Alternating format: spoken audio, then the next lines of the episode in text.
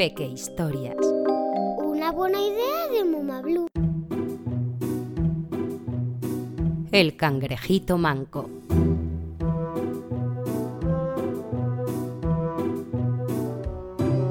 Al pequeño cangrejo le faltaba una pinza. Un cangrejo abusón se la había retorcido en el recreo del colegio y su pinza derecha se había quedado colgando. El médico del colegio le había puesto una escayola y le había dicho que debía mantenerla fuera del agua, que era muy importante que no se mojara. El cangrejito se quedó en un pequeño remanso de agua que se había formado entre las rocas. Era una piscina muy pequeña en la que podía mantener su pinza fuera del agua, pero que le cubría las branquias para poder respirar.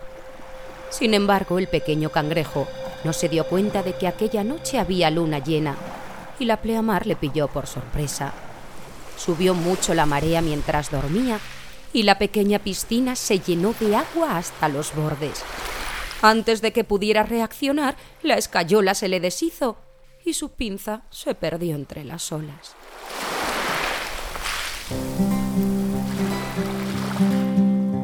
El pequeño cangrejo se quedó paralizado, desolado.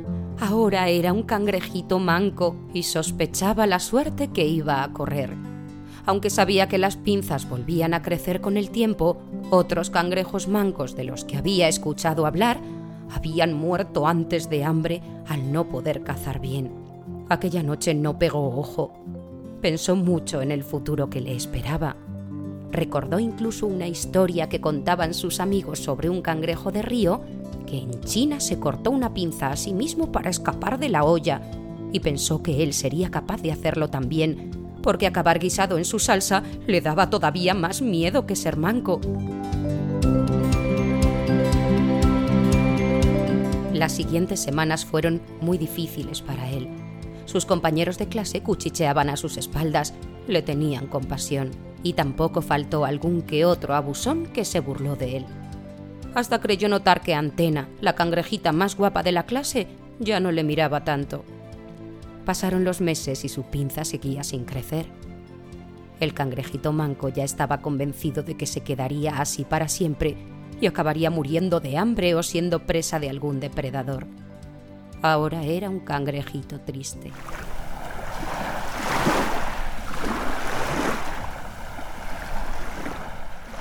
Una mañana de verano estaba descansando junto a otros cangrejos en una de las piscinas que se habían formado en las rocas cuando vio aparecer a dos humanos, uno grande y otro pequeño.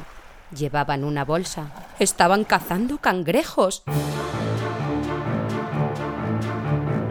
Cuando el cangrejito manco quiso avisar a los demás, ya era demasiado tarde. Los humanos comenzaron a atraparlos con una red. Cundió el pánico. El pequeño cangrejo podía escuchar los gritos de los demás mientras los metían en la bolsa.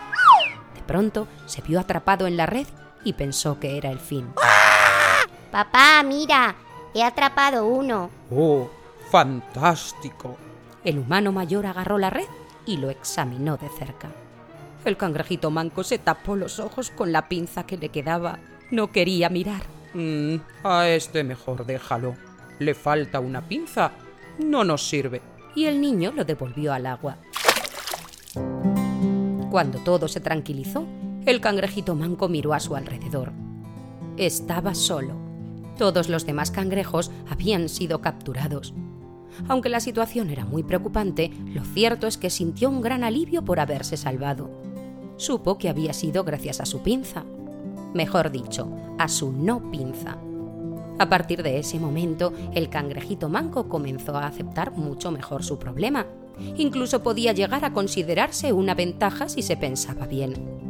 Aprendió que hasta la mayor desgracia tiene un lado bueno, aunque a veces haya que pensar mucho para encontrárselo. Ah, por cierto, supongo que os gustará saber la suerte que corrió el cangrejo abusón. El cangrejito manco se enteró poco después de que el cangrejo que le había roto la pinza había sido capturado y de que, seguramente, había acabado en la olla.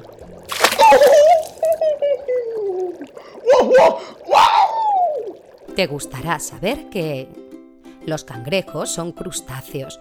Eso significa que su cuerpo está cubierto por un caparazón tienen 10 patas. Ocho de ellas serían como las piernas, porque los cangrejos las usan para desplazarse, y otras dos, las delanteras, son más gruesas y acabadas en pinzas, por lo que podríamos considerarlas los brazos. Hay cangrejos de río y hay cangrejos de mar, pero también existen especies terrestres que aunque tienen branquias son capaces de respirar fuera del agua. Los cangrejos mudan su caparazón varias veces a lo largo de la vida para poder seguir creciendo. Esto significa que pierden el anterior y les sale uno nuevo. Además, si pierden alguna de sus patas, ésta se acaba regenerando con el tiempo, o sea, que les vuelve a crecer. Hay cangrejos muy curiosos, como el cangrejo violinista, que tiene una pinza mucho más grande que otra y parece que está tocando el violín. O el cangrejo de los cocoteros, capaz de trepar a las palmeras para alcanzar los cocos y abrirlos con sus fuertes pinzas. O los cangrejos ermitaños, que utilizan una caracola como vivienda y la llevan siempre consigo, como si fueran un caracol. Son geniales. Ah, y la historia del cangrejo chino que escapó de la olla es real.